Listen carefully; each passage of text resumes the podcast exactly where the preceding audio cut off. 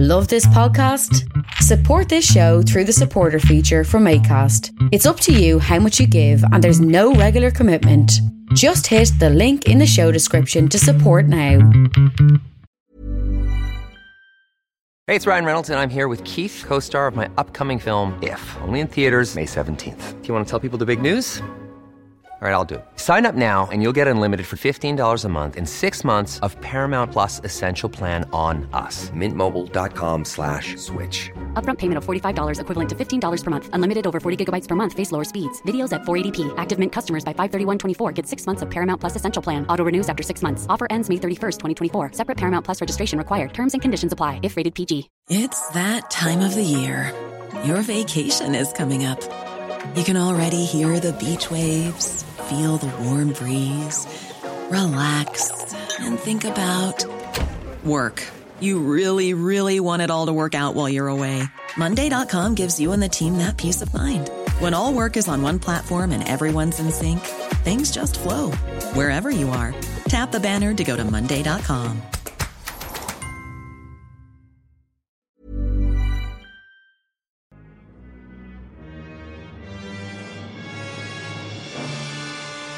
Beware the living wage, a dead useless £7.20 per hour. It will not prey on your young if they're under 25. Woo!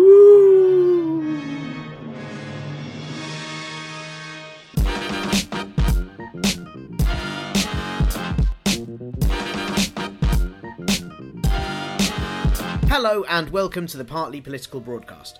I'm Tiernan Douieb, GLC balloon race winner 1983, and very, very proud of that fact. And this week we're back to a normal length show with interviews and everything. Parliament is still in recess despite Jeremy Corbyn asking the Prime Minister to recall it. I'm not surprised he refused, to be honest. You would need quite the memory to recall all the names of 650 MPs. That's a proper Derren Brown trick. But even though, and yes, that is a really, really rubbish joke, deal with me, I've had a week off. Even though they are still in recess, this show is not in recess, we are fully back. And in fact, at Partly Political HQ, I've got so much work to do, I'm more tied up than John Whittingdale on a weekend. That was my favourite story of the past few days, by the way, that the Culture Secretary has had a relationship with a dominatrix. And not because that's scandalous or anything. Look, let's be fair, stories of people's sex lives are hugely dull, and regardless of how much I hate Droopy the Dog Tribute Act Whittingdale, it is none of our business. But why I think it is an interesting story is it means that if John Whittingdale is into S&M, then maybe there are some ways to save the BBC properly. You know, for a start, they could try just telling him that with all his policies, he's been very, very naughty and must be punished, before demanding that he say that they are in charge and they're the real boss instead of him. If that doesn't work, then maybe there's just a safe word that they can use, and if they say it enough, then he'll stop trying to dismantle them altogether. Or, as a very last resort, they could just constantly report the story of his relationship with the escort again and again and again, and if he tried to gag them, it would just provide more evidence. Go for it, BBC! Otherwise, I won't be focusing on that story this week, or the news about all the leaked papers from the Panama law firm revealing 72 current or former heads of state are involved in money laundering or tax evasion. I mean, let's be honest, the main shock of that story so far is that it's only 72 of them. I thought it would be hundreds and hundreds more. And the law firm is called Mossack Fonseca, which is exactly the sort of name Dan Brown would give a villain, so we should have seen it coming. Check back to episode 8 with our chat with Joe Morn about tax havens, where we talked about some of that already, and I will focus more on Panama Papers next week. So this week, there is a lot to get through on this show, and I would just like to say thanks again for subscribing and listening, and as always, if you do enjoy it, please spread the word and tell others too as well, and review us on iTunes. Also, if anyone out there would be at all keen to help with any of this show in terms of admin tasks, you know, like helping to find guests or helping to source some of the Partly Big Society stories, any of that, please let me know. It would be very useful. You could become a sort of Partly Political Broadcast Special Advisor or some other completely meaningless title that simply means if I ever do anything wrong, I can blame it on you and fire you, and then we can carry on doing awful things regardless. Seriously, though, if you drop me a line at partypoliticalbroadcast@gmail.com if you fancy doing free work for absolutely nothing but sheer tin and love. Wow, that sounds really, really wrong. Sorry. Anyway, we're skipping all the headlines this week, and we are getting straight into... Is Is there a more prophetically named business than Tata Steel? I mean, it may as well have been called Bye Bye Metal or So Long and Thanks for all the Iron Carbon Alloy. The British steel industry is in severe decline, and in the past week, Indian company Tata Steel announced that they are planning to sell their UK business, which could cause up to 40,000 job losses and kickstart the death of yet another UK industry. And this isn't because people in the UK have suddenly stopped needing steel. No, quite the opposite. Steel is still used in buildings and submarines and cutlery and food packaging and cars, and this massive big sword that I'm dangerously waving around as I record this. Sorry. So, we still need steel. Sorry again. But the UK industry is flagging due to being hit by high UK energy prices, thanks to the ever-rising costs of privatised energy companies, and they really need that energy in order to use the furnaces that they make the steel with. And then, of course, there's all the extra cost of climate change policies, which hasn't been helped by the government's lack of incentives to help companies afford to become more green. And then there's all the cheap steel from China that's being sold in the UK for stupidly low prices. This is due to the Chinese stock market crash. You now have producers in China who are steel dumping on other countries. Yeah, that does sound like they've got a little bit too much iron in their diet and they should probably see a doctor quite urgently. But what steel dumping actually means is that they're all selling steel at a loss. And here in the UK, our government love nothing more than taking advantage of a situation where it can help all sides lose money at once. I'm joking. The UK government, of course, has been hugely helpful in all of this. And the Secretary of State for Business, Innovation and Skills, and the only giant shaved hamster in the whole cabinet, Sajid Javid, proved this by being in Australia on the day Tata Steel made their announcement. Javid couldn't have been physically further away from the steel crisis unless he'd managed to travel to Uranus, which would have made a nice difference for being stuck up his own. When questioned about this on the Mar Show, Sajid Javid said he was in Australia because he knew Tata Steel were in trouble, but he didn't realise to quite what extent. You're the business secretary. You have one job, and that is to be aware of issues like the collapsing steel industry.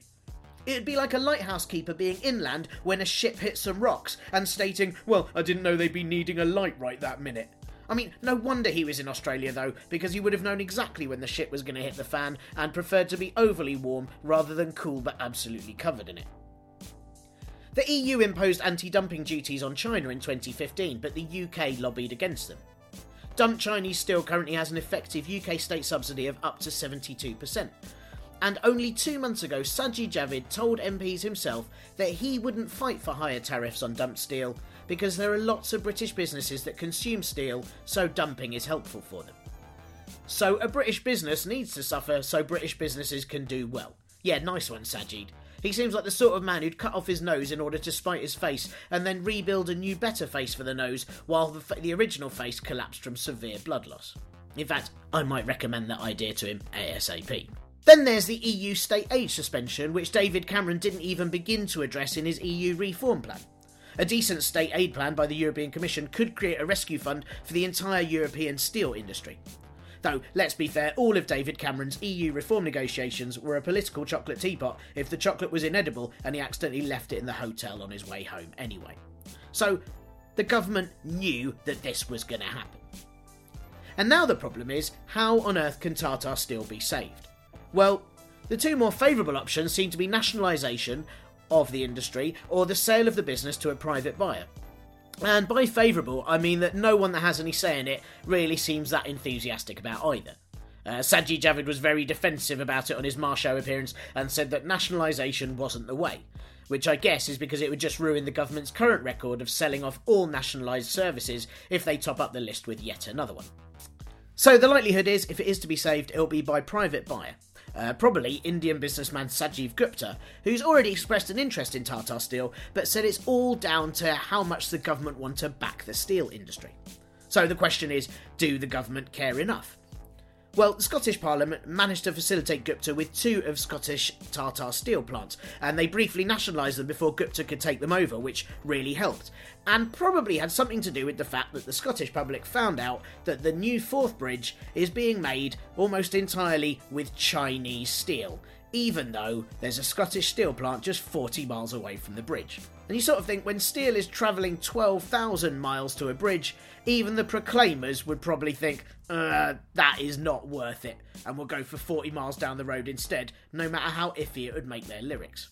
So how do we make the government care about English and Welsh steel production? Well, my idea would be that everyone that's got a knighthood from now on has to wear a full suit of armour. That way steel production would go up again, and several really awful people would hate the summertime, and it would possibly push the Lords to back the steel industry again.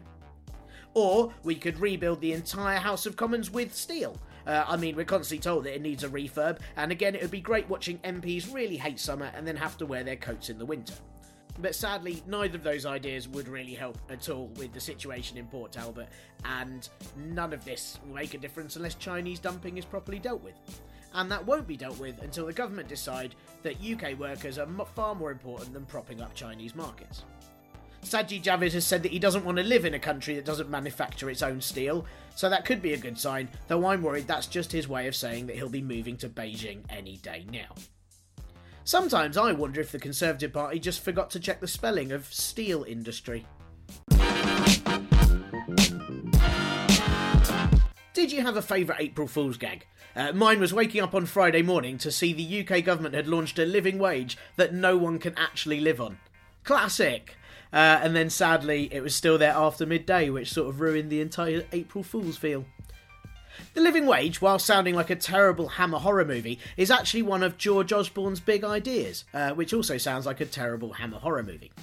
And it was actually one of George Osborne's big ideas that lots of people had as a big idea before he did, where, rather than businesses just providing a minimum wage, they actually ensure workers get a fee that's in line with inflation and living costs, so they can, well, as it says on the tin, live off it. The National Living Wage came into force on Friday, April the 1st, and already some have hailed it. Many haven't hailed it, claiming that it's not actually a living wage, or that it'll completely ruin businesses. And ultimately, it does seem like, once again, it's a policy that sounds a lot nicer in the headlines than when it plonks into your bank, with a rather disappointing tinkle. So, this week I spoke to Emily Kenway from the Living Wage Foundation to explain whether it's a good thing or not, and why it only applies to over 25-year-olds, and also if this now means we can refer to anything below the official living wage as a death fee. Over to Emily. So, the mandatory national living wage came into force on Friday, and it's £7.20 an hour, but is that actually a living wage? It's not actually a living wage. It is a pay rise for about 1.8 million people, which is a good thing, but the name is incorrect. So a living wage would be, funnily enough, calculated according to the cost of living, which is where the name comes from. And what that means is taking a basket of goods and services that you need to live what's called a low but acceptable standard of life, and that's things like food, rent, childcare, fuel, all those kind of basics, and calculating the rate you need to cover those things. Now, this £7.20 is not that, and very explicitly is not that. Instead, what they've done is say that they want it to become 60% of median income by 2020, so of a type of average of income. That's all right. 60% of median income is quite a well-respected poverty threshold. However, if it will get there in 2020 remains to be seen, because it's going to be very steep for lots of employers to do that. And I think it is very unlikely it would be that in London. But it also, it's a misnomer. It's simply not a living wage. And it was a very clever PR moment for Osborne to call it that. It was a win for him, but not necessarily for the workers of Britain. Yeah, because the amount that they say will be national living wage in 2020 is going to be quite far below the actual living wage that it should be, and the rate of inflation and costs of living and things like that. Is that correct? Well, so they're saying, to be honest with you, it's... that there's all sorts of predictions around using all sorts of different scenarios. So it's a bit difficult to make a kind of statement about whether they're predicting it right and how accurate it's likely to be. They're saying it'll be around 9.35 by 2020, but that's definitely not going to be 60% of median income in London. And of course, one of the major flaws with this rate is that it doesn't have a London waiting, so it can't take into account the extremely expensive living costs here, which the real living wage does do. So, yeah, we don't know what it's going to look like in 2020, and actually that's causing huge problems for commercial businesses, for our care sector, all across the board. So this isn't only an issue for campaigners who've been fighting for the real living wage, it's also really, really problematic for employers who just don't know what the future looks like on their wage bill.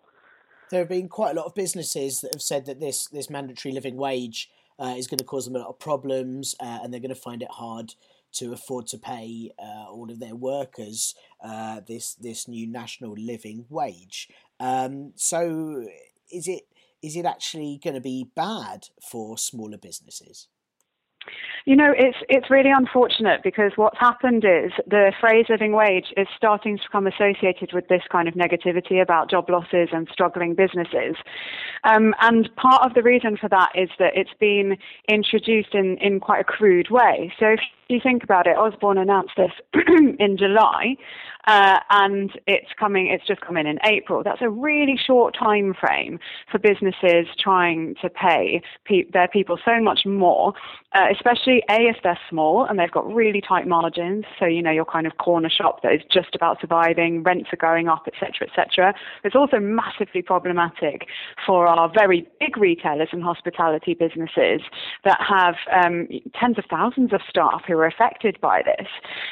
Now, having said that, that doesn't mean we shouldn't be pushing for a living wage, a real living wage, but commercial reality does need to factor in. If we want to introduce higher wages and we want to do so responsibly and in the best interests of staff, so they're not losing things like paid breaks, so people aren't losing jobs and hours, then it needs to be done carefully and slowly. That's part of the reason why we here at the Living Wage Foundation promote a voluntary rate. So we encourage and agitate for businesses to pay it, but we also sometimes work with them for quite a long period of time, a year to 2 years behind the scenes, helping them get it in place so that it doesn't detrimentally affect their workforce and it works for everyone in the end overall. And that is a totally different approach to what Osborne has done. And what sort of methods are you using at the Living Wage Foundation to help these businesses use the living wage for all of their staff? To help them pay the real living wage? Yeah, the proper living wage. So we use a number of methods and tactics, and we work with partner organisations as well as a really effective way of encouraging them. Now, partly they, for the last, say, couple of years, have simply been coming to us because the brand is so strong. They want to be associated with it. You know, it fits for the big ones with their CSR image, and it's a way for them to communicate to consumers and customers that they do the right thing on pay. So we know, for example, that 70% of consumers would rather shop in favour of a living wage accredited retailer. That kind of thing brings them towards us. We also work with partner organisations like Share Action, an NGO that does really interesting work targeting the big shareholders of these companies, and they help the shareholders to understand the business benefits of paying the living wage. So we talk about the proven research which shows, for example, lower absenteeism if you pay living wage, lower turnover, so that means you're not having such high costs on recruiting new staff and training them, higher productivity, lower customer complaints, all sorts of things. These are now proven from paying the real living wage and being accredited. And of course, any savvy business wants those things. So there's a lot of reasons why they come towards us. Some are kind of fluffy CR reasons, but some are cold, hard business benefits too. That's really interesting that you say that. I sort of... obviously knew about the benefits of the living wage for staff and workers, but I hadn't thought about the benefits for business doing it. Do customers have empathy then for companies that do that and provide their staff with proper pay? Yeah. Definitely. And I think it's for a number of reasons. Firstly, you know, we're all in this society together. We're all seeing food bank queues. If we're not in them, we know that there is a growing problem with inequality in this country. And we want to see that solved because we instinctively understand it doesn't benefit any of us, no matter where we are in that chain. It's also, when I've spoken with our accredited retailers, they tell a story of their customers saying, well, look, if you've got that symbol up on your wall, which says you're a living wage employer, it means I know that you're doing the right thing by your people. And if you're doing the right thing by them, you're probably doing the right thing by me too. You're not going to be ripping me off. You know, you're not going to be kind of selling me a bad car or whatever it is. So it's just a marker of respect for human beings. And it's sort of a way of showing you are a decent employer and you're going to do decent trade. So it's like a sort of badge of trust or ethical behaviour. Exactly, exactly. So there's obviously plus points for business to supply the voluntary living wage. But the Office of Budget Responsibility has said that this national living wage that the government's pushing may cause businesses to cut up to 60,000 jobs as they're going to struggle to pay people. Yeah. Do you think that's a possibility? Do you think this is actually going to cause job losses because of the way that Osborne is forcing this through? No, I mean, well, let's first of all, the first part of that, when the national minimum wage was introduced, there were all sorts of dire predictions of job losses, and that simply isn't what came to pass. In fact, average weekly earnings rose, and they just didn't see that impact on the job market. We don't know exactly what's going to happen with the national living wage coming in, but we at the foundation are not concerned that that's going to impact our work, because we are a separate scheme. We are voluntary, and actually we're the positive story in response to that, which is about raising wages responsibly and protecting the workforce in doing so, in line with companies' timeframes and financial years and all of that sort of boring stuff, but which actually means the workforce benefits in the end. So if anything, Osborne kind of making this national living wage mandatory, it's probably pushing more companies towards the Living Wage Foundation to find out how to do it properly and so that their companies survive as well as giving their staff a proper salary. Exactly. And we have had many come towards us as a result of Osborne's announcement, because they're saying, look, we're going to have to look at our wage bill anyway. We don't know how we're going to do it, but if we're going to have to put it up, we may as well go the whole hog, do the proper living wage and get the brand benefits of being associated with you as well. So it's actually what started off as a slightly terrifying day in July has actually turned into quite a positive story for us. We'll get back to Emily in just a minute, but first... You know what it's like, right? You're just about to leave work to go on a much-needed holiday, but you suddenly realise there's work that you were meant to do, so what the hell, you reveal plans to sell off a highly profitable public service and then leave the office and piss off to Lanzarote for Easter, hoping it'll just deal with itself while you're soaking up some lovely vitamin D. We've all been there, right? No, not Lanzarote, though I hear it is very nice at this time of year. It turns out the government is selling off the land registry, something that they announced on 5pm on the day just before the Easter holidays. No one is surprised that they're selling off yet another public service. I mean, George Osborne is now the biggest seller of the UK's public services since Thatcher. It's almost as though he got a copy of that Japanese lifestyle book about removing anything in your life that doesn't spark joy, and then remembered that the only thing that really makes him smile is making the public bloody miserable. But the big problem with selling the land registry is that it controls all property transactions in England and Wales. Last year it made a surplus of £36.6 million and paid the government more than £100 million in shares of that. So if that ends up in private hands, well, it'll mean a long-term loss for the public coffers yet again, and also it pushes the infrastructure bill that little bit further towards changing trespassing laws so loads of blooming massive shale gas pipes can be built under private land without asking anyone. And that's what we all want, right? Every time we step into the garden, we get the unnerving feeling that we're just a few feet above the evil levels from Super Mario. The infrastructure bill has been passed through two readings at Parliament with very little noise about it, which is odd, considering how loud it'll be when it's used to let people frack right in your backyard. Which sounds a lot ruder than I mean it to, though if it happens, you'd probably prefer to witness a couple getting it on your patio than someone bypassing all your rhododendrons to drill massive holes into the ground, fire chemicals down them, and then taking up all the ancient fossilised gas from the rock fissures. The bill is meant to... It's that time of the year. Your vacation is coming up. You can already hear the beach waves, feel the warm breeze...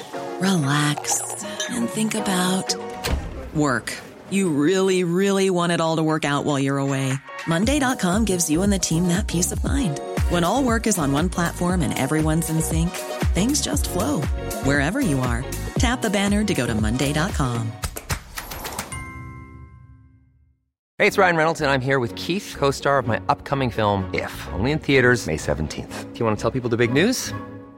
All right, I'll do it. Sign up now and you'll get unlimited for $15 a month and 6 months of Paramount Plus Essential Plan on us. MintMobile.com/switch. Upfront payment of $45 equivalent to $15 per month. Unlimited over 40 gigabytes per month. Face lower speeds. Videos at 480p. Active Mint customers by 531.24 get 6 months of Paramount Plus Essential Plan. Auto renews after 6 months. Offer ends May 31st, 2024. Separate Paramount Plus registration required. Terms and conditions apply if rated PG. Hold up. What was that? Boring. No flavor. That was as bad as those leftovers you ate all week. Keke Palmer here. And it's time to say hello to something fresh and guilt-free. HelloFresh. Jazz up dinner with pecan-crusted chicken or garlic butter shrimp scampi. Now that's music to my mouth. HelloFresh. Let's get this dinner party started. Discover all the delicious possibilities at HelloFresh.com. Speed up planning permissions, but it's going to do this by removing all decisions to sell or develop publicly owned land from the public sector. So the idea would be that private companies could sell public land to do with it what they want, even if that means destroying it for fracking and the like. David Cameron said a while back that the only reason people are against fracking is because they don't know enough about it. And hey, if we don't know enough or have fully conclusive evidence that fracking won't cause earthquakes, pollute water, cause health problems through pollution, or disturb ancient dinosaur sorcerer ghosts, then it's just silly to be cautious, isn't it? I mean, chill guys, chill. Of course, all the Queen's properties are exempt from the infrastructure bill, as is anything owned by the British aristocracy, who own about a third of Britain's land. And of course they need that land in order to prance around in tweed and shoot things that aren't capable of starting an online petition. So this means the other two-thirds of Britain's land will be used for things like the HS2 detour, so it only ruins your houses and not any wealthy estates, or nuclear power plants so your kids can gain web feet and two heads instead. Though to be fair, most of the royal family and aristocracy have those attributes anyway from all the inbreeding. So, all very worrying stuff, and even more worrying is that the public consultation on selling the land registry ended quite some time ago. There is, however, a 38 degrees petition against selling it off that's getting a lot of signatures if you search for land registry on u.38degrees.org.uk, and you can check out the consultation document on gov.uk and write to your MP about your objections to it. I'll see if I can get an expert on the infrastructure bill for a future episode too. Failing that, try marrying a royal family member or an aristocrat. Or maybe we should all club together to put adverts in Loot saying that the House of Commons is for sale to any nuclear power plant developers as it's toxic enough already, and then we can see how they like it.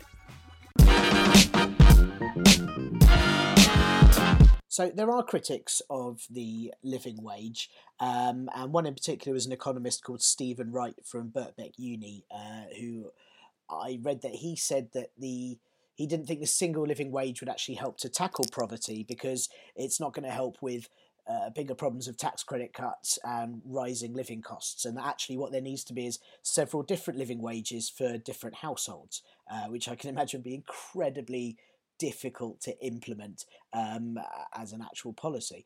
So will the living wage help to tackle poverty? Is that something that it will do? So I think something really important to be open and honest about is that poverty is a big and complex problem, and that an hourly rate is only addressing one part of it. And we're very clear about that. You know, there's many other things that interplay with that. Obviously, all the costs around it, but also things like zero-hours contracts and that kind of thing. And we only address one part of it. Now, what he's saying relates to the government's national living wage. And in some ways, he's right, because as I said earlier, that living wage is not a living wage. It's not calculated according to the cost of living. So, rightly so, it's not factoring in things like tax credit cuts, things like rents going up. In contrast, a real living wage does, because that is the absolute core of its calculation.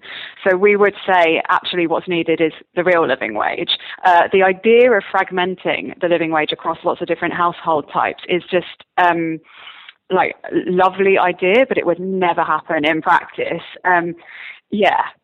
The actual calculation we use does take into account lots of different household types, and it weights them, and out from that comes our rate. So it's not kind of completely disregarded, but the idea of saying to businesses that work in multiple places and with all sorts of people in their business who have all sorts of different household setups. And I mean, of course, you can also imagine the endless categorizing of these household types, because, you know, it could be anything. You've got parents and one child, single parent, three children. It goes on, you know, and it just wouldn't work. You have to feel sorry for the person at payroll trying to do that. Yeah, that would be horrible levels of admin work. So the government's national living wage, it's not going to apply to people under 25 years old. Right. Why do you think they've done that, considering that youth unemployment is so high and such a problem at the moment?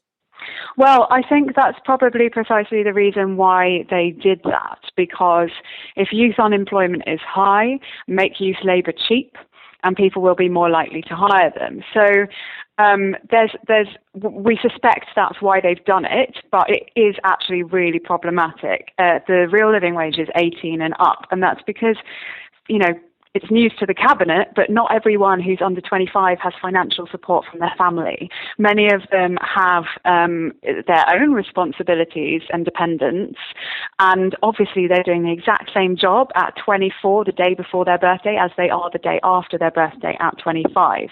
And it's really important to be aware of the context as well, that actually for people under 30, wages since through the downturn have actually fallen by about 13%, whereas for those in their 50s, they've fallen by about 5%.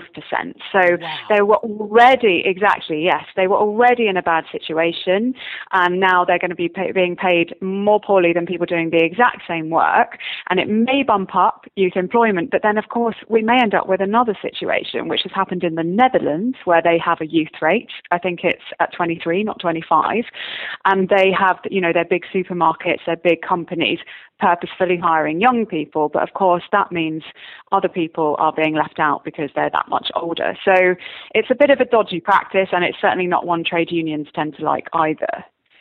So I'm almost sorry to have to ask this, but a couple of the Brexit supporting MPs, particularly John Whittingdale and Chris Grayling, they say that a living wage will attract more EU migrants. Now, I should say that I think this sounds like absolute nonsense. Also, I've never understood that kind of idea of making the whole country unattractive for even the people living here, just so it will stop other people coming here, which seems completely bonkers. But is this an issue? Do you think a proper living wage will attract more EU migrants? And is that a problem? And to be fair, I think you've already sort of answered this with that brilliant that you just made.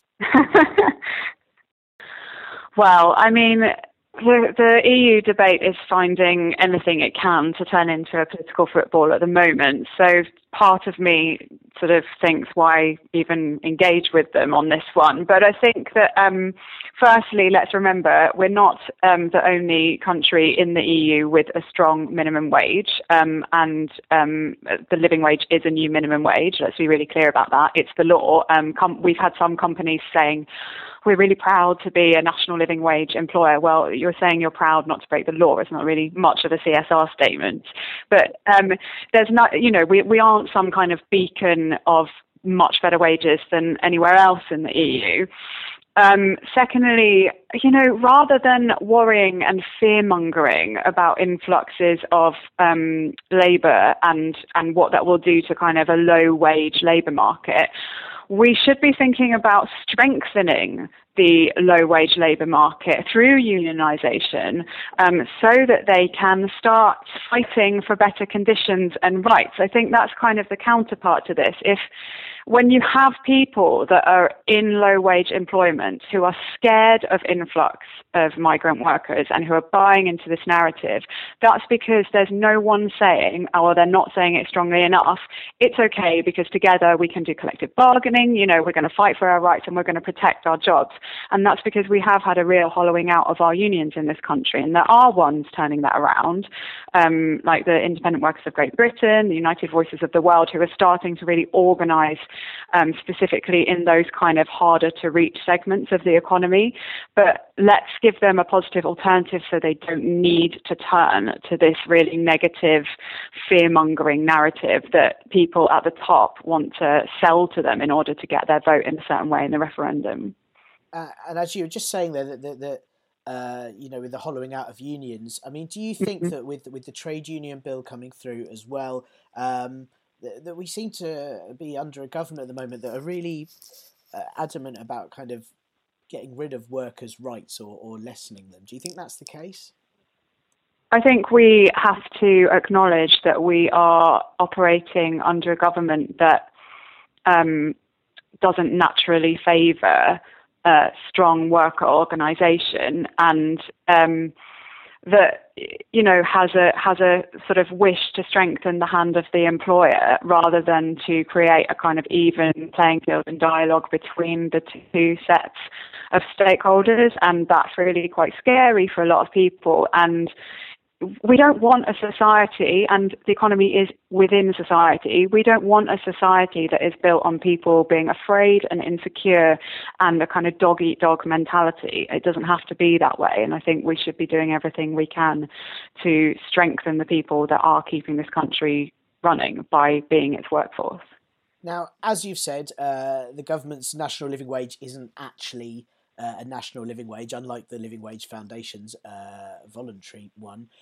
So what should we call the government's one then, if it's just a minimum wage? Is there another name that we should refer to it as rather than national living wage? So I think we should simply refer to it as what it is, which is a higher minimum wage for people aged 25 and over. That's what it is. So we already have different tiers of minimum wage. So if you're 18 to 21, you're earning less than someone aged over 21. So we've already got pay bands in our minimum wage, and they've just put in another one, and it's for people aged 25 and up. That's all this is. It's a higher minimum wage for people over a certain age. And you know, if you don't pay it, you're breaking the law. It's that simple. So it's the baseline. It's the absolute wage floor. And it's much like any law. You know, you don't kill people is the law, but you actually try to be a good person and a good citizen is the aspiration. And that's where the voluntary living wage comes in. It's for those employers who want to do the right thing, not just the bare minimum. Yeah, I think calling it the minimum wage is probably better than my ideas of just calling it the undead wage or the barely living wage instead. So if we've got any listeners out there that are working for a company that they think should provide voluntary living wage, or perhaps they're customers of somewhere that they would like to provide a voluntary living wage to their staff, what can they do? What sort of advice can you give them to help them change things and perhaps persuade those companies to implement that? Well, there's all sorts they can do. They can start by going to a website, which is www.livingwagemovement.org. That's the place to go if you want to take action on the living wage, rather than if you're an employer and want to read the kind of dry criteria to become a living wage employer. And you can sign up at that movement website and find out how to take action. There's downloadable materials, action guides, and you can see where our campaign groups are around the country. And they go out and about doing great work, talking to the businesses in their local community, saying, look, I'd love you to pay this because, you know, your workers are in the community. It's part of our economy. It supports us if they can spend more. And it's really a really powerful way of making change happen on your doorstep by being the person who shops somewhere and is asking them to do something really important. Great, that is absolutely fantastic advice. And as a self-employed comedian, I'm going to insist that my boss implement the voluntary living wage as soon as possible. So it seems the government are calling this a living wage much in the same way that you have affordable housing or compassionate conservatism. Thanks very much to Emily for speaking to me. You can find the Living Wage Foundation at livingwage.org.uk, and they have a very informative and very easy to use website. They're also on Twitter at Living Wage UK and on Facebook too. Or if you'd like the place where you work to employ the voluntary living wage, or perhaps the place where you shop to employ it, then as Emily said, do check out livingwagemovement.org. Emily is sadly leaving the Living Wage Foundation at the end of this week to work on other very exciting projects, so you can follow her on Twitter at Emily Kenway, that's EmilykKenway, to find out all about those. I've got some really interesting interviews lined up for the next few weeks, but please do keep sending through any suggestions for anyone that you'd like me to speak to, or any subjects in particular that you'd like me to talk to someone about. And send all those through to all the usual email and Twitter addresses. With the Prime Minister wearing headphones in Lanzarote and Jeremy Corbyn eating cake in Devon, I asked all our followers on Twitter and Facebook where they'd suggest that certain MPs should go on holiday. And again, there has been some very, very lovely replies from you all. Thank you very much. Jamie Newton at JTAN on Twitter said that Ed Balls could go to the place where Pokemon come from because they also like saying their own name. Which I don't know where Pokemon come from. Is that just Japan? Is it? I don't know. It's a lovely idea. I do think Ed Balls would make a terrible Pokemon. I guess he'd be a Pokemon Red. Would that be right? And his powers would probably just be leaving a note for his enemies saying, "Sorry, there's no Pokeballs left," which they'd completely misinterpret. Lee, who is at Budgie on Twitter, he suggested Boris Johnson, Mount Athos Monastery. I think he means Athos. Or Athos, unless that's a monastery where they tell everyone that they're fit for work regardless.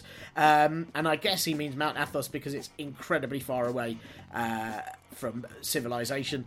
Jeremy Corbyn should go to Tel Aviv. Dan Jarvis, the NEC, and Jacob Rees-Mogg, the 1890s, which I'm pretty sure he's already there the rest of the year anyway. Dave, who is Unreal McKay on Twitter, says that he's not sure where he'd send Christopher Chope, but can it be a one-way ticket? I'm sure it can, Dave. Simon Spooner, lovely bit of wordplay yet again this week. Alex Salmond always fails when he tries to fly on holiday. Disneyland. Lovely work. Louis D. Strong's gone for a little bit of rhyming. He'd like to send Gove to Hove, Ben to a Glen, Grayling should go sailing, and Peter Bone should stay at home. And lastly, James McKellen on Facebook says that he'd like to suggest that George Osborne should visit the Marineus Trench, the very, very bottom of it.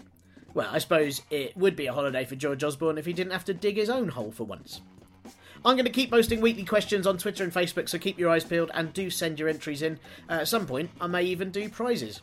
Though, let's be honest, if you're spending as much time wishing politicians were sent some sort of horrific destination as I do, then really, we're all losers. It's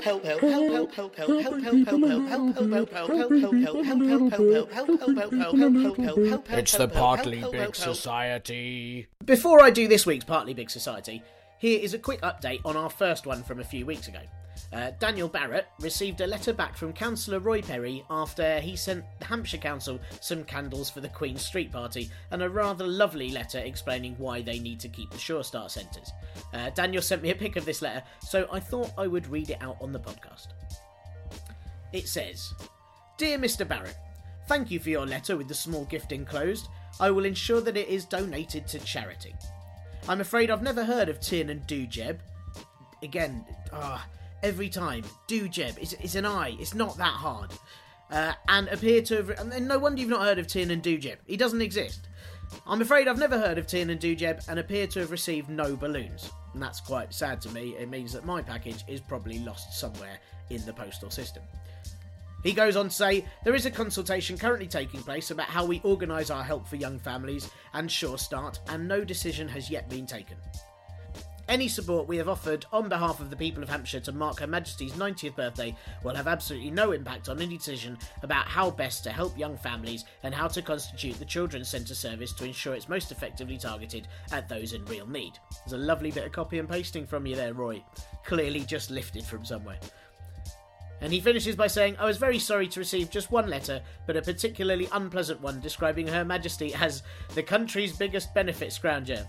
I don't find those views widely shared in Hampshire, and they give no help to any campaign to support the current configuration of children's centres.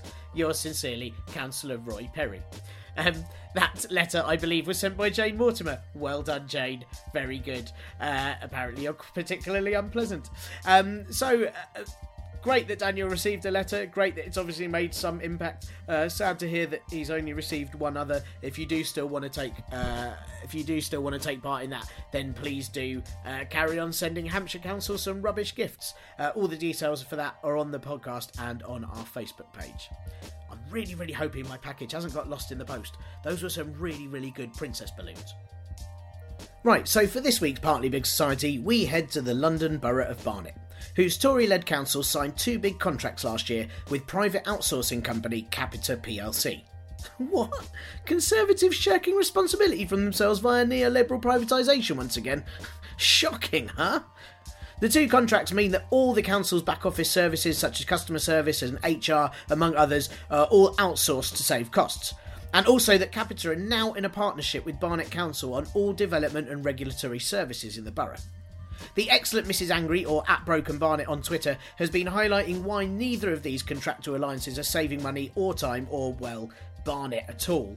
And her blog is at www.brokenbarnet.blogspot.co.uk. Do check that out. And there is no dot between the www and the Broken Barnet, which is very confusing. Anyway, this week in particular, local Barnet residents are protesting against the council's current plans to destroy all the local libraries. Well, sort of destroy, but more, like the Borg in Star Trek, kind of assimilate all the libraries so they all become technology-enabled libraries.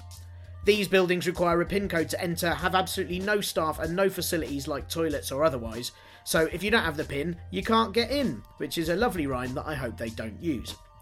If you need assistance to use the services, you won't be able to get in, and if you're a child under 15, you have to be with an adult who has a PIN. So essentially, they're transforming libraries from useful public buildings where anyone can study and read into, well, a lonely room with a few books in it that require Mission Impossible-like abilities to get into, and once you're finally there, you'd probably feel more welcome in a prison. This system has been tried in Peterborough and hasn't worked very well. Surprise! And it's going to cost Barnet Council about £1.4 million to install, which is money that could be spent better improving the current libraries with more things like, you know, books. Again, Mrs Angry has written some excellent blogs highlighting all the problems and some of the council's uncaring responses to people's queries about it at local meetings. So I thought for this week's Partly Big Society, we could just do a really simple protest to help the people of Barnet. Dan Thomas is the deputy leader of Barnet Council, and he's also currently running for the London Assembly, supporting Bizarro Schofield Zach Goldsmith in his mayoral campaign. Dan uses Twitter quite a lot, and his username is @BarnetandCamden, all one word. And I thought it might be fun if every time Dan tweets, we all reply with a shh, and then #BooksNotRobots for Barnet. Again, please don't be rude, and while chances are he may just block or mute everyone that does it, if he gets enough responses that just say, shh, you choose how many H's, and the #BooksNotRobots for Barnet, then hopefully it'll rattle his cage just a little bit. I mean, the idea that someone like that is trying to have a say in all of London's services is terrifying. I mean, what next? Wedding registries run by Skynet, Ed 209 on parking, pay your fine, you have 20 seconds to comply. Actually, I hope Dan Thomas doesn't listen to this. I feel I'm probably giving him some ideas. Stick a full stop before the @BarnetandCamden in your reply, so hopefully it'll encourage other people who follow you to do the same and annoy him in the same way. And if Dan Thomas does reply to you, please do point out exactly why you're telling him to shh. If you live in Barnet, do write to your other councillors as well, and all details are again on Mrs Angry's blogs. Also, if you have a local issue that you'd like me to mention on Partly Big Society, please get in touch. And I'll see you on Twitter for some Dan Thomas shh ASAP. And that's all for this week's Partly Political broadcast. Again, if you enjoy the show, please spread the word like it's some damn tasty marmalade. The more people that listen, the more chance we have that we can annoy people like Councillor Dan Thomas. If you are interested in helping with the show, maybe making me some better jingles, or if there's someone you'd like me to interview, then do get in touch via partlypoliticalbroadcast@gmail.com, on Twitter @parpolbro, and on Facebook @parpolbro as well. If you listen via iTunes, please do give us a nice review, as it really does help iTunes to promote it more. Or at least give us a star rating, which is even quicker to do. We'll be back next week, so as they say in the steel industry, ta-ta for now. Well, hopefully, for even longer than now. Bye!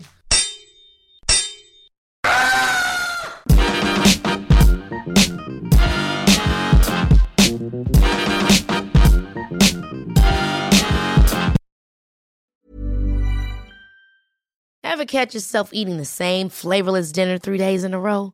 Dreaming of something better? Well, HelloFresh is your guilt-free dream come true, baby. It's me, Keke Palmer. Let's wake up those taste buds with hot, juicy pecan-crusted chicken or garlic butter shrimp scampi. Hello Fresh. Stop dreaming of all the delicious possibilities and dig in at HelloFresh.com. Let's get this dinner party started. When you make decisions for your company, you look for the no-brainers. If you have a lot of mailing to do, Stamps.com is the ultimate no-brainer. Use the Stamps.com mobile app to mail everything you need to keep your business running with up to 89% off USPS and UPS. Make the same no-brainer decision as over 1 million other businesses with Stamps.com. Use code PROGRAM for a special offer. That's Stamps.com, code PROGRAM.